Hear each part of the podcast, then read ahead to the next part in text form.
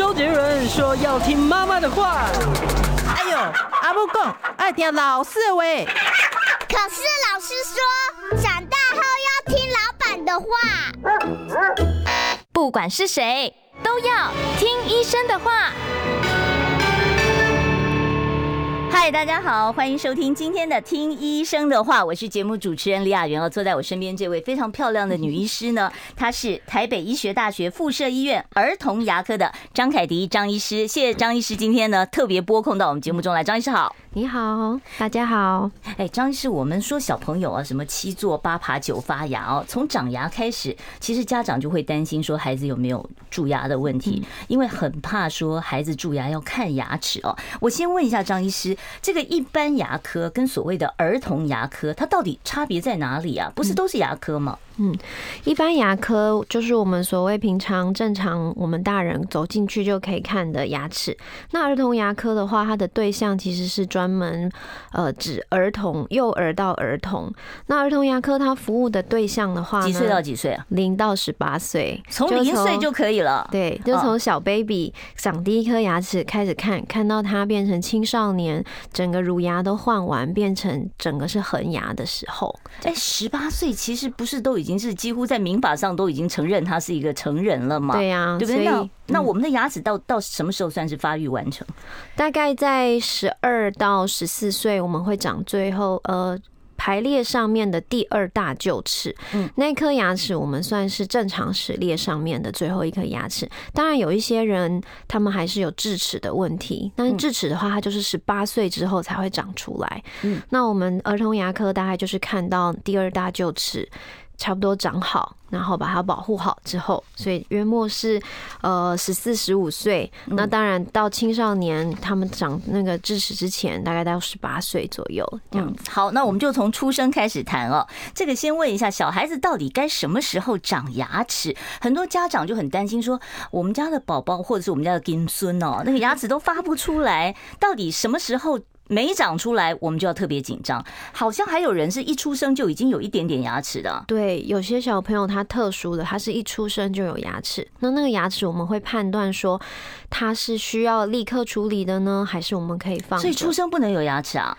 通常出生是不会有牙齿的，因为我们一开始会有哺乳或是喝牛奶的问题。那如果有一些孩子他那个出生之后的牙齿他没有很牢固，那我们怕他会。突然掉了，吞进去，我们不知道，或者是影响他哺乳的整体的顺畅度，所以出生时候的那个牙齿它不是那么正常，但是它也没有关系，需要经过专业的评估，它需可不可以留在嘴巴里面？它就是乳齿，对不对？对，它通常都是乳齿，哦，所以不会说你把它拔了就就。就就不会再长一次的乳乳牙，就不会。对，恒牙时间到了，如果它恒牙是正常都有存在的话，时间到还是会再长恒牙。那我们平均大概小宝宝都是在六到八个月左右长第一颗的乳牙，然后位置会在下面的门牙。哦，从一定是从下面长是吧？大多都是从下面。好，大多都从下面长。对，我想很好奇，我就是不晓得张医师，你看过最小的宝宝看牙齿的是几岁？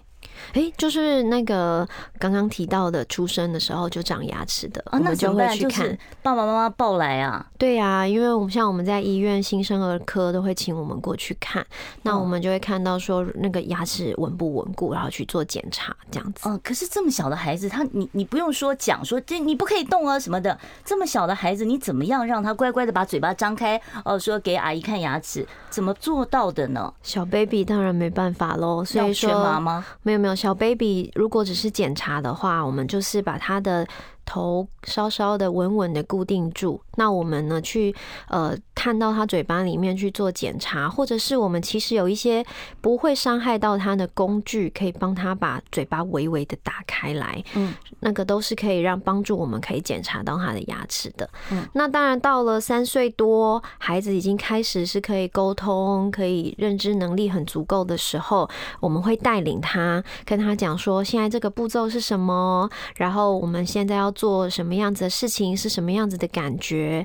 去教导他说，这个看牙的过程是什么样子。其实他们很多都会觉得很新奇，然后再来是很可以接受。所以不是一上台，因为我我印象中我自己小时候看牙齿，我简直是怕到全身要发抖，要紧紧的抓着那个那个椅子哦。那我就不晓得说，现在小孩子就说。在儿童牙科这边，是不是在他还没有蛀牙的时候，家长就应该常常的带他去牙科，习惯那个感觉？是的，我们现在都是建议说，呃，大概在一岁以前就可以做第一次的牙科检查，包含说我们现在政府有给孩子是呃那个健保涂氟，一岁就要涂啊？嗯，长第一颗牙齿就会开始涂了，所以最晚不要不要晚于一岁。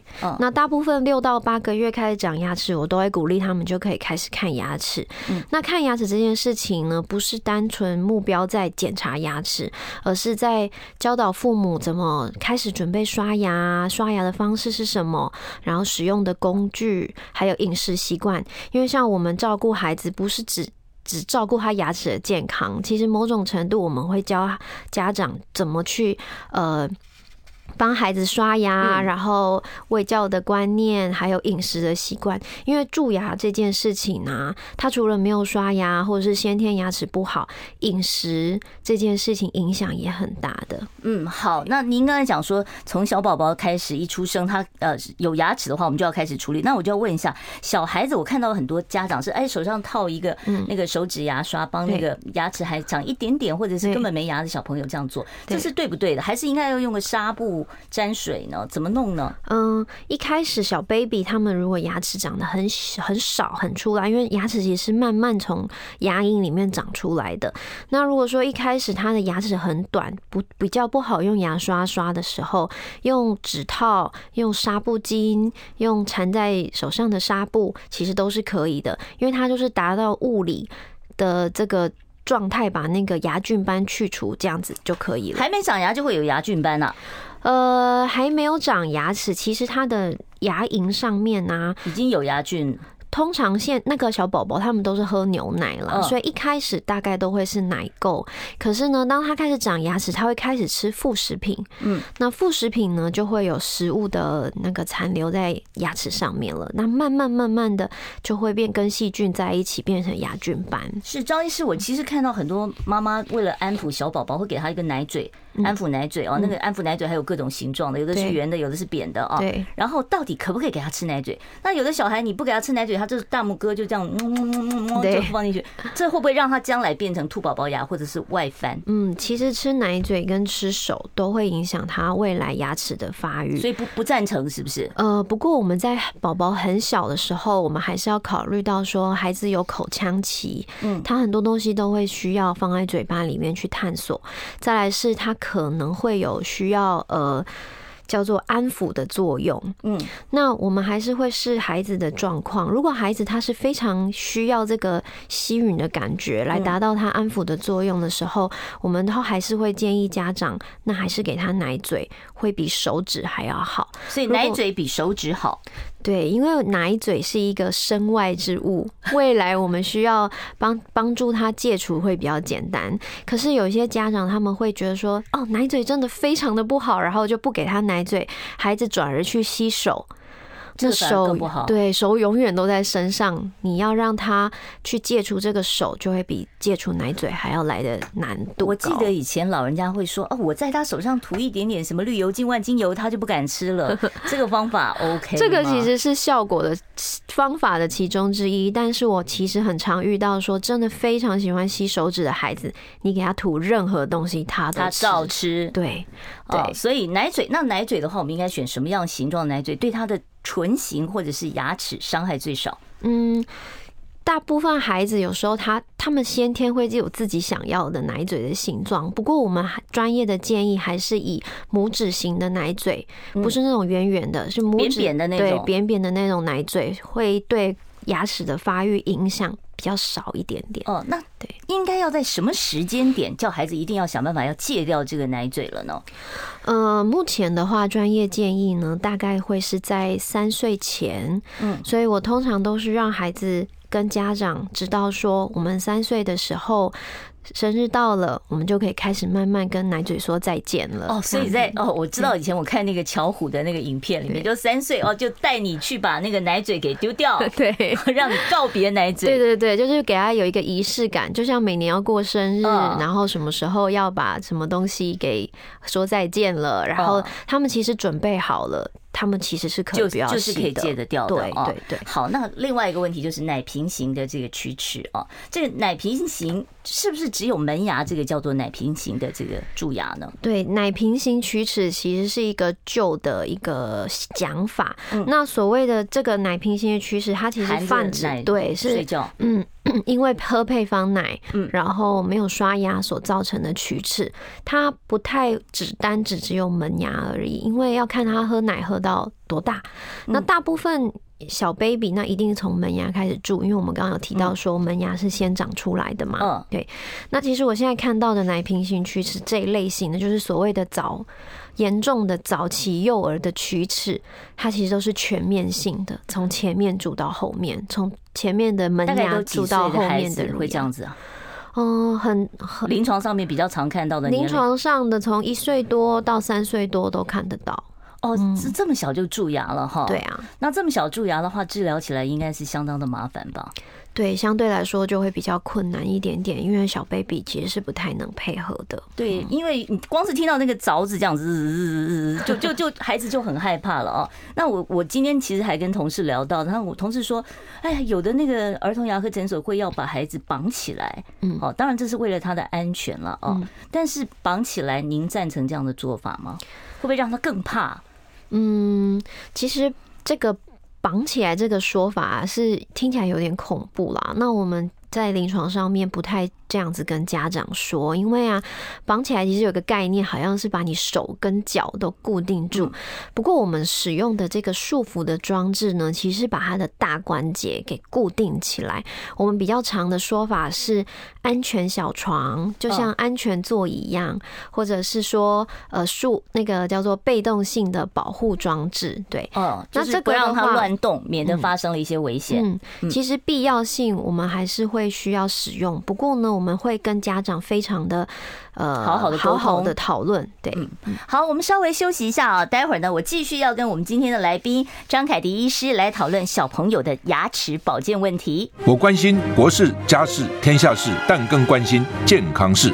我是赵少康，推荐每天中午十二点在中广流行网新闻网联播的《听医生的话》。我们邀请到的都是国内数一数二的医疗权威，给你一个小时满满的医疗资讯，让你健康一把抓。除了收听以外，还要到 YouTube 频道上订阅 I Care 爱健康，按赞、订阅、开启小铃铛，爱健康三支箭，一件不能少。我们现场为大家邀请到的是台北医学大学附设医院儿童牙科的张凯迪张医师，跟我们讨论这个小朋友的牙齿保健问题啊。张医师，我们刚才讲到了这个小朋友的这个蛀牙的问题哦。那接着我就要谈一下，就是预防蛀牙。您刚才讲到要涂氟嘛？那现在健保给付是多久可以涂一次？您刚刚讲说一岁就涂，那可是一岁他牙齿还没长全的话，那会不会就是就是有的涂到，有的没涂到呢？嗯，对。这个我们现在的话，就是建议说，孩子从长第一颗牙齿就可以到医疗院所去做涂氟，就涂那一颗啊？对，就涂那一颗。当然，孩子的牙齿是慢慢慢慢长出来的，所以呢，他其实每半年都可以接受这个氟化物的保护。嗯，那当然，我刚刚有提到说，涂氟这件事情它不是唯一的目标，因为长第一颗牙齿之后，我们就开始教导家长他怎么开始照顾小朋友已经开始长牙的这件事情。嗯，对，然后包含说刷牙，哈，那这大概的话，平均就是六个月涂一次，它是健保健保有几副的，就是六个月，哦，所以你每六个月它多长了几颗，你就再把那个剩下那几颗，对，再把它涂。那原本就已经涂过一次的，还要再涂一次，对，就每反复的的涂这样子，对对对对对。是，那有人跟我说说这个涂佛怕孩子的牙齿会变得很黄，涂佛会有这个问题吗？呃。涂氟的过量不会造成牙齿黄，它其实是会让牙齿变成有点像佛斑齿一样。其实那个佛斑齿啊，佛斑齿就是牙齿在生成的过程当中，因为氟过量而造成它这个发育上面有受到一些影响。那它会呈现的方式呢，通常都会是很白很白的颜色，特别白，对，哦、就特别白，就那一颗特别白，是不是？或那几颗，那几颗特别白。对，但是在台湾，我们其实没有饮水加氟。嗯，那我们所谓的健保涂佛，或者是属使用的含佛牙膏，它都是在非常安全的剂量以内，所以会出现佛过量的问题非常非常的少，所以也不用担心说涂佛孩子牙齿就变黄，对，是不会这样子，对，不会。好，那我们常听到有人说，这个小孩子的这个乳牙要不要去呃窝沟丰田？什么叫做窝沟丰田？光念这四个字我都很费力啊，很绕口。对，这什么意思啊？这个把它拆解成两个看，就是窝沟，就是臼齿那个中间那个洞洞吗？对对对对，我们的乳牙或者是恒牙的臼齿，它的。功能其实是为了要拿来磨磨食物的，就是两颗牙齿这样子磨嘛，对对对，所以它会有凹槽。嗯，那有些孩子的凹槽先天就非常非常的深，就想象有一个卡东西，对对对，很像一个海沟在他的牙齿里面。嗯，那它不只容易卡东西，它很不好刷牙。哦，刷不干净，特别容易蛀。对，它就像是一个牙齿上面的死角，我们好认真刷都没有办法刷到那个最凹的地方。那这个状态，我们就要把那个最凹的地方把它封填起来，因为封填起来之后，他的牙齿就不太。变成是说有死角的状态的时候，那就是我没蛀牙，我也补牙，这个意思对不对？没有蛀牙的状态也可以做窝沟封填。哦，那是只有小孩子在做吗？大人如果说觉得说我的牙齿好像臼齿特别容易蛀，我也可以窝沟封填一下吗？是，恒牙也是可以的，也是可以的。恒牙的话有第一大臼齿、第二大臼齿，甚至所谓的第三大臼齿叫做智齿，都可以做窝沟丰田。那它长出来的时间不一样。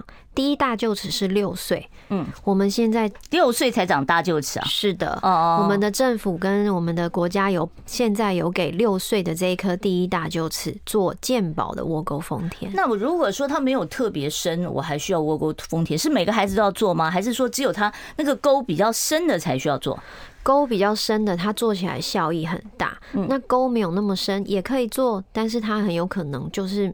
深的地方没有，它没有深的地方，所以那个丰田的材料没有办法卡的很紧，很容易掉，那它就掉了。可是掉了也没关系，因为它本来就不是属于高危险群。现在是用什么丰田啊？这材质是什么？树脂吗？呃，对，是一种流动性非常好的树脂，因为它要流到那个最深的凹沟里。那吃到肚子里都没关系的哈。嗯，通常如果它掉了，小孩吞下去了，对，没关系。嗯，牙科的材料它都是很严格在做。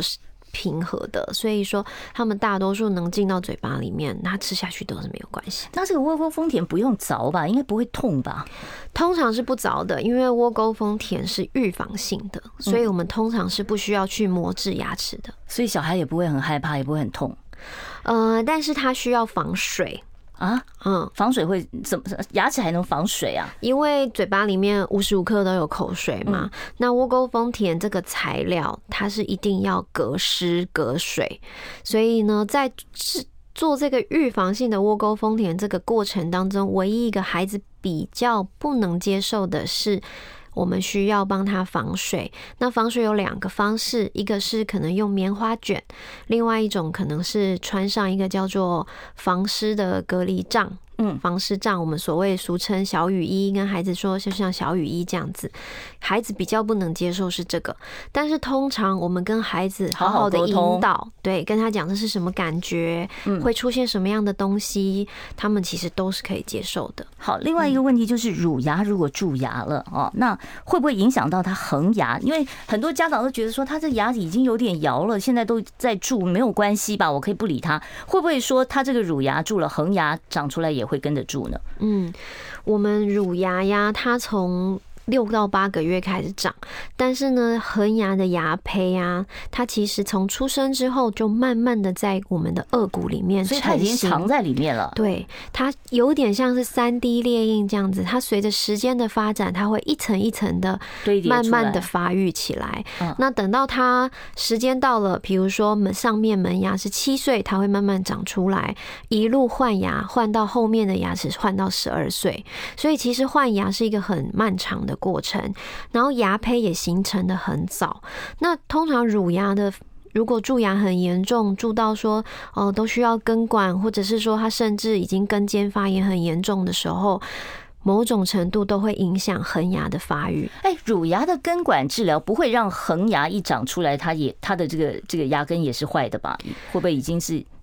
根管治疗本身是要针对那颗牙，对不对？对，根管治疗本身是去除感染跟去除细菌，它是做治疗的。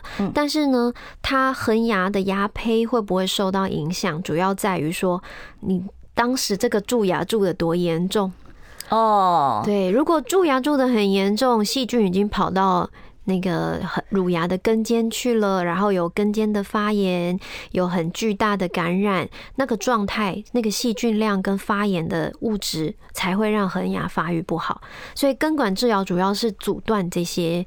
感染的问题、发炎的问题，是我们现在哎，现在时间他们又在跟我画圈圈了。好，我们要准备先暂时稍微休息一下。现在时间是中午的十二点二十七分啊。我们今天现场为大家邀请到的是台北医学大学附设医院儿童牙科的张凯迪张医师，跟我们讨论呢是有关于小朋友的牙齿保健问题。当然，张医师也是受过非常完整的牙科训练，所以如果待会儿三十八分你有任何牙科方面的问题，我都欢迎大家可以拨打电话直接来请。请教张医师。想健康怎么这么难？想要健康一点都不难哦！现在就打开 YouTube，搜寻“爱健康”，看到红色的“爱健康”就是我们的频道哦。马上按下订阅，并且打开小铃铛，就能医疗保健资讯一把抓。想要健康生活，真的一点都不难，还等什么呢？爱健康的你，现在就打开 YouTube 订阅“爱健康”。拜托大家帮我们订阅一下我们的频道，我们是 YouTube 的，是频道是 I Care 爱健康，请帮我们按赞，然后帮我们按分享，然后订阅我们的频道。我们每天呢都会邀请一位专业的医师来跟大家讨论各式各样的医疗保健的话题哦。我们现在做了一百多集了，所以呢，你可以把我们当成一个健康小词典，随时呢都可以在 YouTube 频道上面找到相关的一些你所关心疾病的一些治疗方法。像我们今天我们为大家邀请到的呢，就是台北医学大学附设医。医院儿童牙科的张凯迪张医师跟我们谈小朋友的牙齿保健问题哦。好，张医师，我们刚才谈到了这个窝沟丰田之后，另外我想问一下啊，就是小孩子的这个牙膏哦，我们通常要怎么选择？它里面有没有什么成分是特别要建议的？那有的家长说嫌麻烦，就是哎五六岁了可以了，你就用爸爸妈妈牙膏，这样 OK 吗？五六岁用爸爸妈妈的牙膏，用大人牙膏可以吗？嗯，大概六岁之后，小朋友的吞咽它会变得比较成熟一点点，所以六岁之后如果想要选用大人的牙膏也不是不行。但是大人的牙膏常常都会有，因为要帮助口气清新这件事情，都会加一些薄荷凉凉的。对对对，如果孩子不会觉得很辣的话，我们是不会反对孩子使用这个大人的牙膏。但是这个大前提就是它是。可以自己漱口、自己吐出来的，因为大人的牙膏里面它会有比较多的添加剂，的，对，比较多的添加剂，嗯，然后含氟量通常也比小朋友牙膏稍微再更高一点点。所以这个用儿童牙膏要用到几岁啊？呃，只要他是儿童，我们其实都可以让他都可以自己，对他都可以一直用是没有问题的。是，那小朋友需要用漱口水吗？很多大人会习惯性的有一些防蛀的漱牙漱口水，咕噜咕噜咕噜噜这样。那小孩呢？呃。跟刚刚一样的，就是说，如果孩子的吞咽能力是非常稳定的，而且他是可以漱口的话，我们是会建议孩子可以用漱口水。那现在像小学也都会有漱口水的计划，他们一周都会有一次在学校。现在有这个，对，可以用漱口水。那个防蛀的漱口水啊，它最重要的一个关键就是说，它要在嘴巴里面含漱一分钟。那我们大人的也是吗？要那个漱口水有的时候有点辣耶。对呀、啊，所以那我们要含含一分钟啊。很辣的话，其实你可以稍微稀释一点点，带加一点点水进去，因为。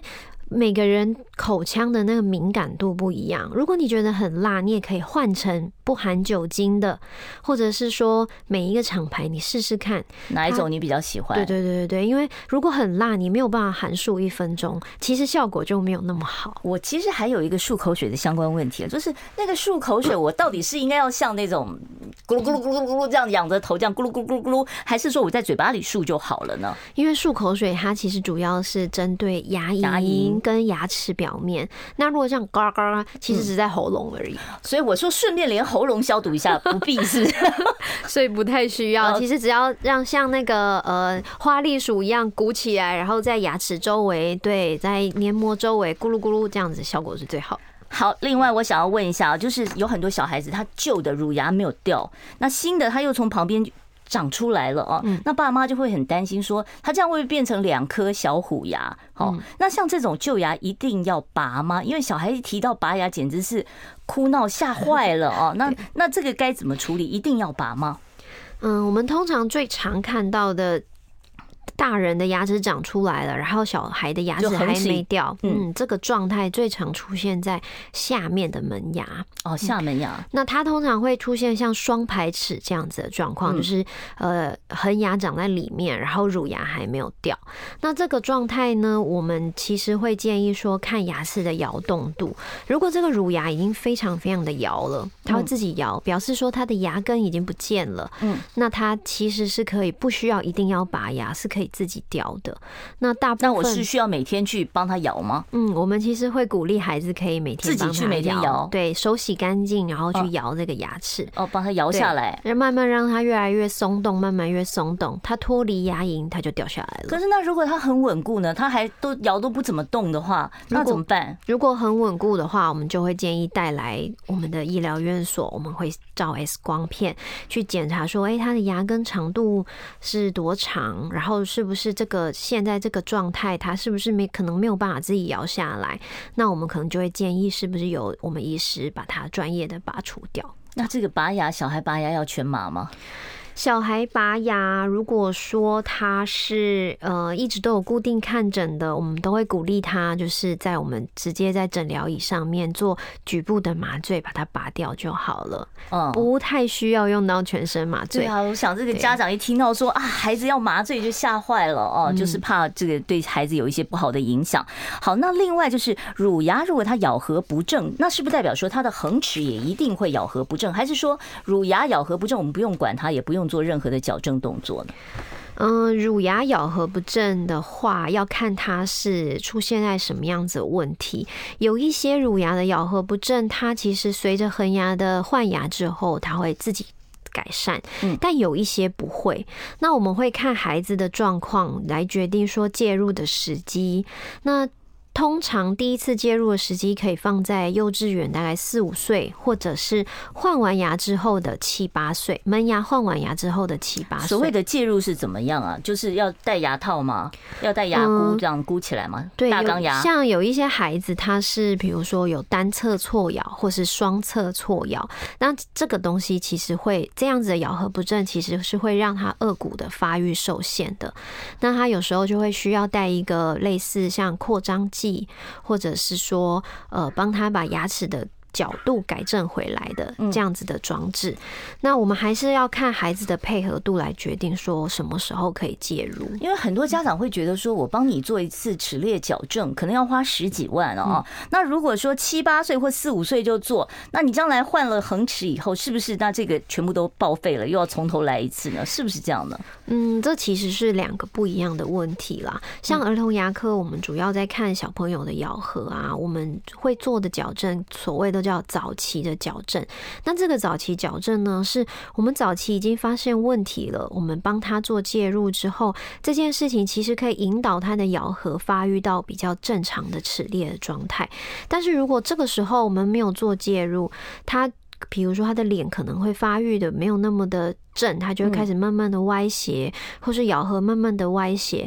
那它未来长大的时候，需要做矫正的几率就会非常非常大，而且非常非常的复杂。哦，所以换句话说，如果说我早一点处理的话，也许将来就不需要做这么大的一个大工程的修正就是了。对，没错。好，呃，现在时间呢已经是十二点三十七分了。我知道有一些听众朋友呢，可能有一些牙科的问题想要请教张医师，待会儿呢，大家都可以拨打零二二五零九九九三三零二二五零九九九三三。你有任何儿童牙科的问题或牙科的问题，都欢迎你打电话来请教张凯迪张医师。我关心国事、家事、天下事，但更关心健康事。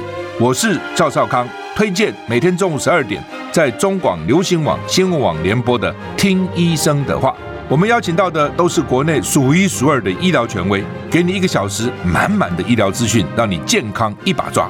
除了收听以外，还要到 YouTube 频道上订阅 “I Care 爱健康”，按赞、订阅、开启小铃铛，爱健康三支箭，一件不能少。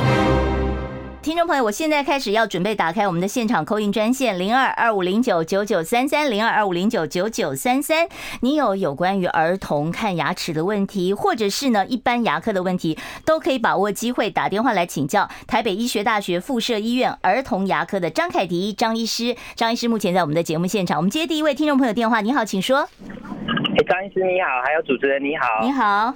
我想请问一下，那个我女儿现在三岁，嗯，那她的那个门牙上门牙有一点点缝，看起来有点大，嗯，她不知道怎么怎么处理。哦，然后另一个问题是，她现在半夜有时候还会喝那个夜奶，嗯，那不知道怕她蛀牙会不会对牙齿？对对对，不知道会不会？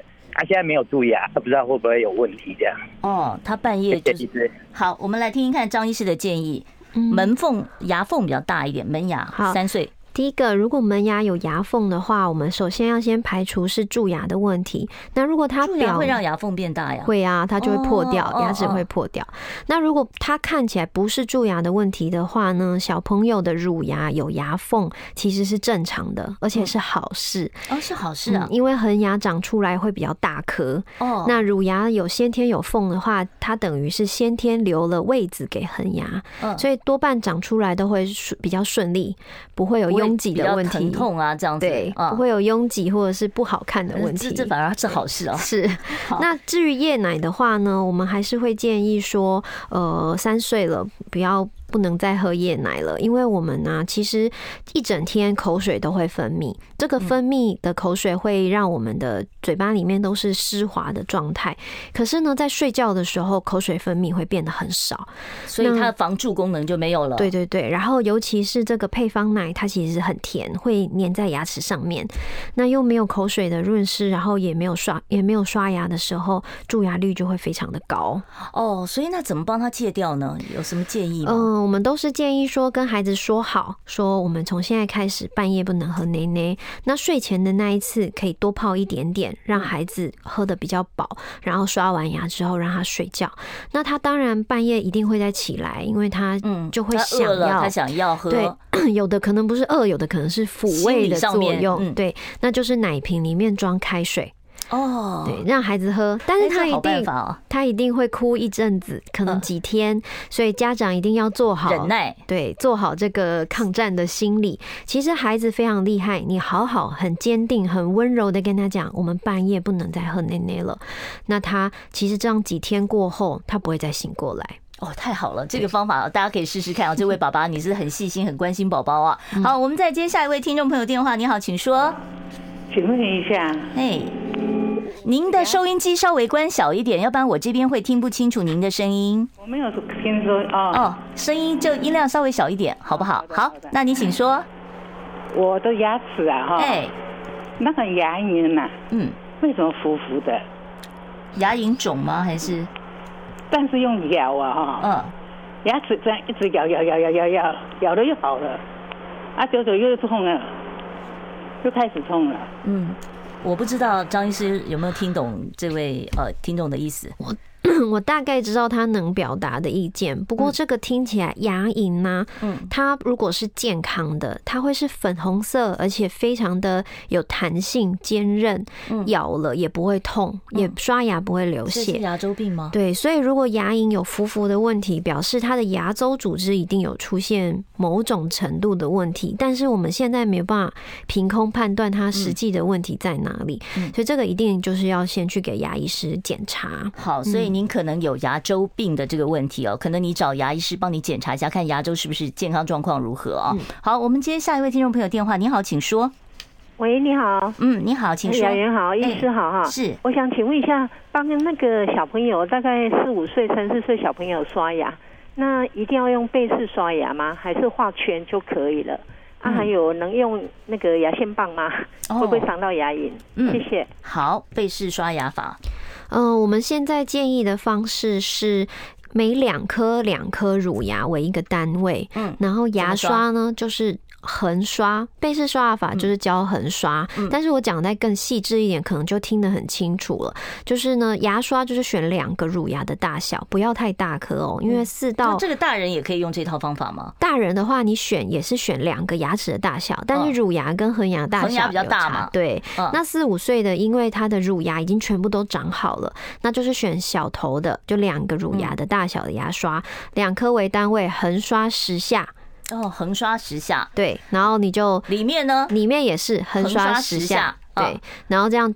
每个每个每两颗两颗刷完之后，再使用牙线。那牙线棒是 OK 的，只要它呃，我们所谓的会不会伤牙肉这件事情跟牙线没有关系。会不会让牙缝变大？这可能很多家长怕的。对，就是牙缝变大呢，它其实是比如说我们因为年龄的关系，牙龈开始萎缩，牙缝会变大，嗯、或者是牙周病的人，他因为牙周组织比较没有那么健康了，他的牙缝会变大，跟牙线棒没有关系。没关系，对，牙线棒主要是要清洁那个牙齿跟牙齿中间牙刷刷不到的地方。像那个用那种牙线棒，你是套下去以后直接拉起来呢，还是应该是前后前后前后慢慢做出来？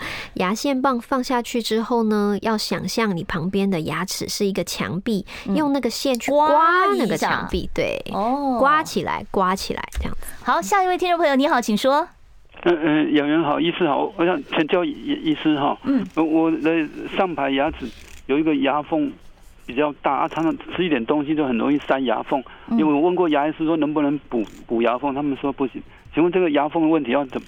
容易塞牙缝的问题要怎么处理？嗯，好，这个上排牙也出现牙缝，嗯、可是也不是小朋友了，是就是对，可能是呃成人了。对对对，也许是银发族这样子。对，我们常常就是会遇到这样的问题，那就就是如同我刚刚所说的，嗯，因为牙齿的形状是上面胖胖的，到。牙颈的地方到牙根的地方变瘦瘦的，对，所以就特别容易塞东西。所以当牙龈它开始慢慢萎缩，没有像年轻时候这么有弹性的时候，那它那个瘦瘦的地方就会跑出来，嗯，那牙缝就自然会变大。那这可以把它补起来吗？对，就是不太行，因为这个补起来反而会造成牙牙周组织的更加的破坏。哦，对，所以没有所谓窝沟填缝可以填牙缝的，就是没有。对，那所以其实这个这个塞牙缝的这个问题啊，我想他可能可以去咨询看看，是不是可以让他的牙龈再做一些再生的术式，来帮助他缓解他的这个问题。但是这就是让萎缩的牙龈再再恢复一点。对，但是这个一定都是要有很专业的医师去做评估之后，才决定说他是不是适合这样子做。有一些状态，它其实真的就是不适合。那我们就是只能吃完东西之后做清洁，使用牙间刷，嗯，去把那个牙缝脏脏的食物或是牙菌斑把它清掉。嗯，哎，抹了佛是不是就不长牙菌斑了？涂佛以后。涂佛还是会长牙菌斑，对，但是佛这件事，佛的这个材料，它会让牙菌斑里面的细菌活性降低。好，我们稍微休息一下，待会儿我继续开放现场 call in 专线哦。想健康怎么这么难？想要健康一点都不难哦，现在就打开 YouTube 搜寻“爱健康”，看到红色的“爱健康”就是我们的频道哦。马上按下订阅，并且打开小铃铛，就能医疗保健资讯一把抓。想要健康生活，真的一点都不难，还等什么呢？爱健康的你，现在就打开 YouTube 订阅“爱健康”。现在所收听的节目呢，是我们中广的《听医生的话》，我是节目主持人李雅媛哦。今天坐在我身边的呢，是台北医学大学附设医院儿童牙科的张凯迪张医师哦。你有任何牙科方面的问题，欢迎大家拨电话到零二二五零九九九三三二五零九九九三三哦。好，我现在呢在 YouTube 上面有听众朋友提问，另外呢也有电话提问的，我们先接电话好了。你好，请说。主持人医生啊，嗯，我去检查牙齿银发，他说银发质多多少少都有牙周病，怎么预防呢？我听不懂这一句话。哦，银发族有牙周病比较常见一点了，那怎么怎么样预防？牙周病可以预防吗？就刷牙喽。嗯，对呀，牙周病其实，呃，它有两个很大的关键，一个是它嘴巴里面细菌的种类，像有些人他不太会有牙周病的，就表示说会造成牙周病的这个细菌它不没有那么的多，没有那么多的强势。嗯，那另外一个就是跟刷牙的习惯有关系，嗯，所以我们其实就会建议说，当我们的那个牙齿的已经使用蛮久了，那现在的状况就是定期都去洗牙，然后再再来就是在家里的时候自己要把牙牙齿的清洁做好。如果有时候牙缝已经开始慢慢的变大，可是我们没有使用正常的。比如说像牙间刷这样子的工具来辅助的时候，那它就会清洁的死角会变得越来越多，那它的牙周病相对来说就会越来越严重，然后就会有一些牙结石出现了。对啊，牙结石、牙菌斑，甚至是就是牙周病的状况更严重。哦，所以就是最重要的是刷牙，然后定期去洗牙。对对对，多久洗一次？六个月？最少半年。半年。好好，我们接下一位听众朋友电话。你好，请说。呃呃，两位好啊。嗯。呃，我的金孙呢？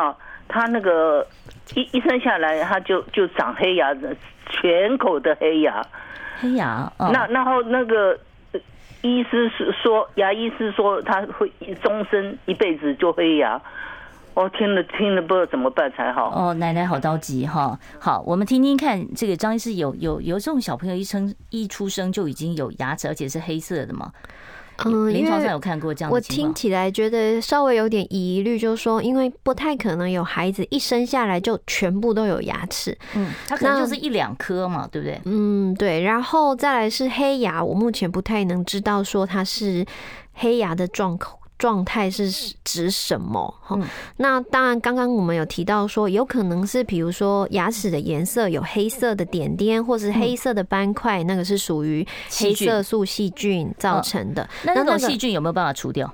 它物理的除掉之后，它过几天又会再跑回来。所以这个是体质吗？还是对它其实是口腔环境的关系。当然，我们还是会有一些教导家长的方式，可以让它慢慢在可能变少，比如。说，它使用漱口水、不同的牙膏，再加上它可能一个月要换一次牙刷，然后不要使用不锈钢的那个餐具。有时候有差别啊，嗯，对，有时候是可以让他这个。呃，黑色素细菌的状态变得比较轻微。那至于说他刚刚我们听众所谓的黑牙，我目前不太能知道说他实际状况是怎么样。那也欢迎他来带来给我看。好，所以这个张医师有教到几个很重要的点，就是第一个，他每个月要换牙刷；另外就是不要用不锈钢的餐具。如果它是属于这种黑色细菌所导致的，另外就是他可能口腔清洁要做的比别人更仔细。对，好，那我们接下一位听众朋友电话，你好，请说。哦，他电话挂断了，没有关系，你可以再拨哦。好，下一位听众朋友，你好，请说。呃，你们两位好。哎，我请问那个牙齿裂了哈，是拔掉好还是做牙套好？哦，牙齿有裂开了哦。嗯，那这个牙齿裂开的状况，我们要判断说它有没有裂到牙根。嗯，如果裂到牙根的话呢，它多半是没有办法留的。可是如果它只是牙冠上方的裂痕的话，那它可能还是可以尝试着做。牙套来把它保护起来，看看说这个牙齿是不是可以再多使用几年？嗯，对，好，所以你要跟你的牙医师讨论，他有没有裂到牙根呢？如果没有裂到牙根，也许还可以做个牙套，暂时保护起来哦。好，另外我们现在还有一位听众朋友在这个 YouTube 上面等很久啊，他说每天使用牙尖刷会让我牙缝更大。嗯，这个问题的话，就是说它是不是适用牙尖刷的这个群？群体。那如果说牙缝是肉眼可见是开开的，那它可以使用牙间刷。可是如果我们是正常的排列，是没有牙缝的状态的话，我不建议去硬塞。对对对，硬去使用牙间刷，因为你这个力道啊，反而会让你的牙龈受伤，那你的牙缝就会变大。嗯，那如果没有牙缝的这个。群体的话，我们要怎么用牙线？对，牙刷搭配牙线就很够了。但银发族其实我都会建议都可以使用牙间刷的。好，我们接下一位听众朋友电话。你好，请说。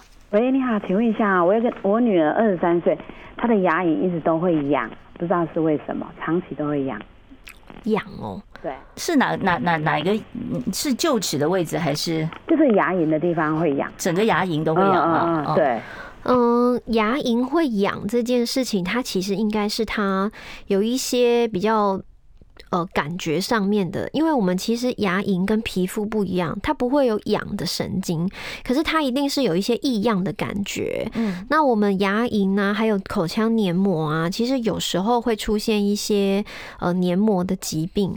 那这个的话，就建议他可以带去口腔外科去给牙医师去诊断一下他的黏膜或是牙龈是不是有一些所谓的问题啊，或者甚至是病变，那他可以怎么样子的预防？